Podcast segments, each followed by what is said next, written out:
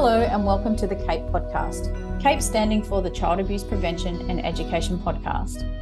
My name is Kristi McVee, and I am an ex West Australian police officer who spent 10 years with the police, where I was trained as a specialist child interviewer and a child abuse detective. This podcast is all about sharing what I learnt, saw, and knew whilst investigating child sexual abuse in the police force.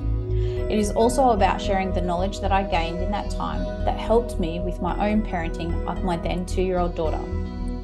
My mission is to help share my knowledge and to help you in your role as parents to keep your kids safe, along with guest experts in the field of child abuse prevention and education, both in person and online.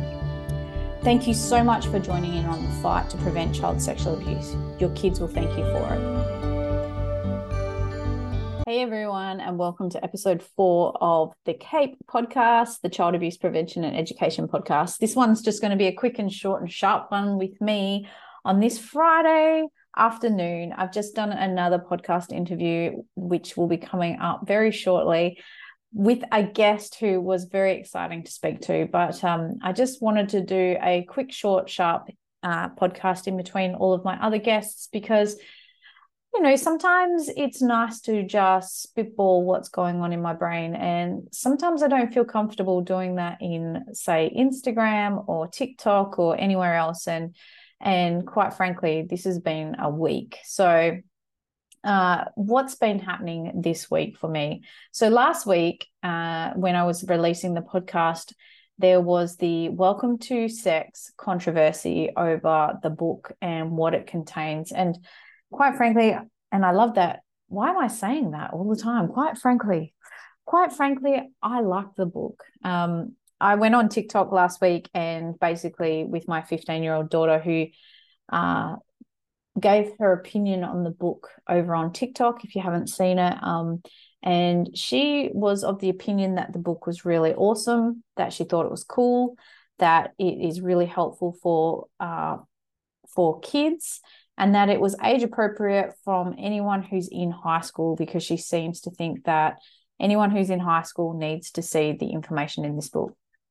If you haven't already gone and seen got a got a copy, definitely go and get a copy of this book. Um, if you have young people and they're not uh, they're not yet yet at the age of going into this really far as far as you know that you, they haven't yet learnt the lessons about sex education. It's obviously not for kids if you haven't had those conversations yet. But if you haven't had those conversations because you're choosing not to have those conversations and you need a, a way to help them discover, uh, you know, what is healthy sexual or sexuality education, then this is a great book because some of the stuff in here is really helpful for young people to understand what's going on in their bodies. But not only that, I mean, they've got some other great books about welcome to consent, welcome to periods, welcome to boobies, I think it might be called. I, I haven't got that book. But they've also got in here, it's talking about all all modes, methods of sex. It's not just talking about sex in generic term, for instance, it's talking about all types of sex, which includes penile vaginal sex, oral sex, oral sex on boys, oral sex on girls, uh, you know, fingering, scissoring, anal sex. It's talking about uh, there is some hand jobs. Um, what else is in here? I'm just looking at the book now. I'm flicking through as I'm talking. It talks about, you know, uh, the fact that you're not going to know what you're doing to begin with and what's normal, not normal, um, you know, orgasms, hooking up culture, relationships, how to have a healthy relationships, breakups, dealing with broken hearts. It's got stories from young people. It's about, uh, you know, advice to young disabled people, looking after yourself and your partner, being a partner, you know, being aware of your partners. Like, seriously, we oh i didn't see this part. How to put a condom on. The pill or contraception stis or sexually transmitted infections. Um, you know honestly if our parents had have had these conversations with us it would have been a massive made a massive difference to a lot of us. If our parents hadn't you know had had these conversations there would have been and as my daughter pointed out it it could have quite possibly uh, it could quite possibly having this information and having these conversations with your kid your child could quite possibly uh, prevent sexual abuse by a peer or another person or an adult. It even talks about inappropriate relationships between adults and young people. Um, so that's why I love the book. And, you know, the other thing about the book that I love is that if you have an LGBTQI plus child who might not be ready to come out to the world, but is wanting to learn about this stuff, quite quite often when I was a police officer, those they're very vulnerable to abuse online because they will go seek that information out online. And that is where there's a lot of predatory behavior by um, you know older individuals who will prey on young lgbtqi plus uh, people. So again i think it it's really important to remember that our kids need this information because if they're not getting it from us us as the the the leader in you know their education around sexuality and health then they're going to go to the internet because what do we tell them when they ask us a question? Google it and if we don't have some control over if you, if you're more worried about your kids having this information i can tell you from experience and from knowledge and from it, it they will go and google it and they will get it from porn instead. So that's why i'm not against this book because at least it's you know nice little cartoon drawings that are that are correct drawings instead of um, you know a full-blown porn video that is really really poorly um, you know it's got a they haven't discussed consent and they have and you know there's gagging and spitting and and all sorts of other stuff that goes on in porn so and then the only other thing that has come up this week from this book that I was wanting to mention, and it, I literally just saw a a petition from I can't think of it. What's it called? Uh, there's a petition going around in regards to this book, and um, the petition's in regards to a chapter in the book that says um, media and social media and sharing of nudes, and about the fact that in here it's giving the advice that if that if teens feel the need to share a nude that to do so by not sharing it with their face in it or their head in it. So um, i to be honest i've given that advice to young people before because and i hope i don't you know i hope that doesn't shock you because if you can't if people if young people aren't are going to do it they're going to do it anyway at some point. Uh, it, let me rephrase that. If a young person can't be educated or talked around to not providing uh, sending nudes to people, and they've got it in their mind that they need to do it in order to for people to like them or for whatever reason because some young people it's not about the nude it's about the attention that they're getting in that moment with that nude. It's not like sending nudes is not about the nude. For people who just think about the psychology behind it. Um, you know i'm not a psychologist. I have never studied this stuff. But when i speak to young people about this stuff and i ask them why and they you know honestly give me an honest answer and feedback they're usually telling me something along the lines of i want to be liked I, I like the attention I want them to, I want a boyfriend or a girlfriend. Uh, it's because they asked. They've got low self esteem. They don't know what to do when they're asked, so they do it. You know, they they feel the pressure to do it.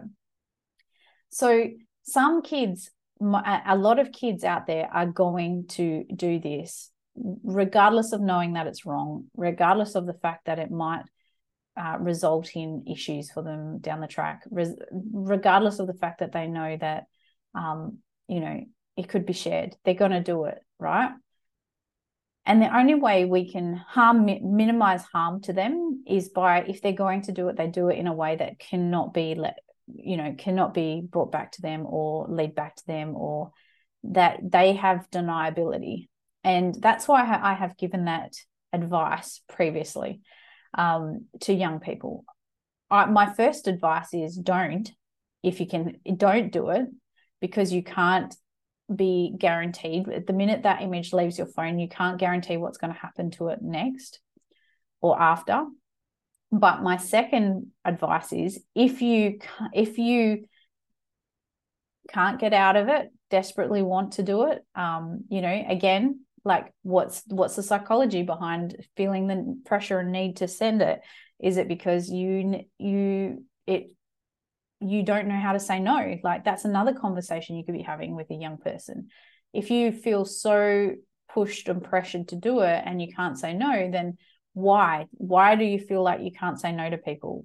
How do we empower you to know that you can say no? Do you know that you don't have to consent to this. Actually do you know that this is actually against the law until you know this age um, to 16 to 18 18 um, you know there's so many aspects to this and it's not cut and cut and dry but there are still young people out there who are going to send these nudes regardless of all of that knowledge. And uh, how do we reduce harm to them? Well make it so that if it is ever spread out and and shared and and sent around or potentially put on a porn site or whatever that they're not identifiable and they it can't come back to bite them on the butt later on that is why I give that advice. I hope that made sense. And um, and so when I saw that there's a petition going around about having that section removed out of the book, I don't quite agree with that um, for the reasons I've just stated.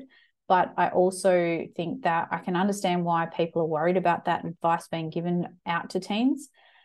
But again, if you're doing your job as a parent of a teen or a young person and you're talking about these issues with them, you're going to help them come to a realization of why why am i doing this what is the reason behind sending a nude or a picture or a video to someone uh, why do i feel the urge? Why do i feel the need? Why do i feel pressured? Whatever reason. And if you can have that conversation with them that is another way to help them you know maturely understand and and make better decisions critical thinking decisions. And these are why we have conversations around this welcome to sex book and what the you know nudes and inappropriate images. We don't we can't just tell people don't we need to give them actions and tools to be able to deal with what pressures they're having that was all i had on my mind today uh, i hope that makes sense i'm not sure how these we'll see how these ones are received. But uh, I will be releasing another guest podcast in the next interview. I'm not sure who it's going to be yet, but enjoy. I hope you're enjoying the podcast. Please leave reviews if you do. And please know that uh, I'm really loving that people are downloading and listening. It's just so exciting for me uh, that people are are listening to this podcast about these really important topics that I know will make a difference in your kids' lives. So thank you for giving a shit about child safety and online and online safety and, and all of these topics that we're talking about on this podcast. Have a good rest of your weekend if you or whenever you listen to this, have a good rest of your day. Thank you for listening to this podcast episode. Education empowers children and empowers parents and education prevents abuse. That is why I'm here and that is why you are here. So thank you. If you want any further information or support, follow me on social media, either under Kristi McVee or Cape social media accounts. I'll put the links in the show notes. You can also purchase a signed copy of my book, Operation KidSafe, via the website at www.cape-au.com. Also on my website is a free ebook titled 10 Tips to Keep Your Kids Safe from Abuse and self paced courses for parents to help you in your journey of child abuse prevention. Don't forget to join our free Facebook group called Operation KidSafe Parenting Group. Please see the show notes for any extra information, links, and help should you be looking for extra support. Thank you once again for giving a shit about preventing child sexual abuse. See you next time.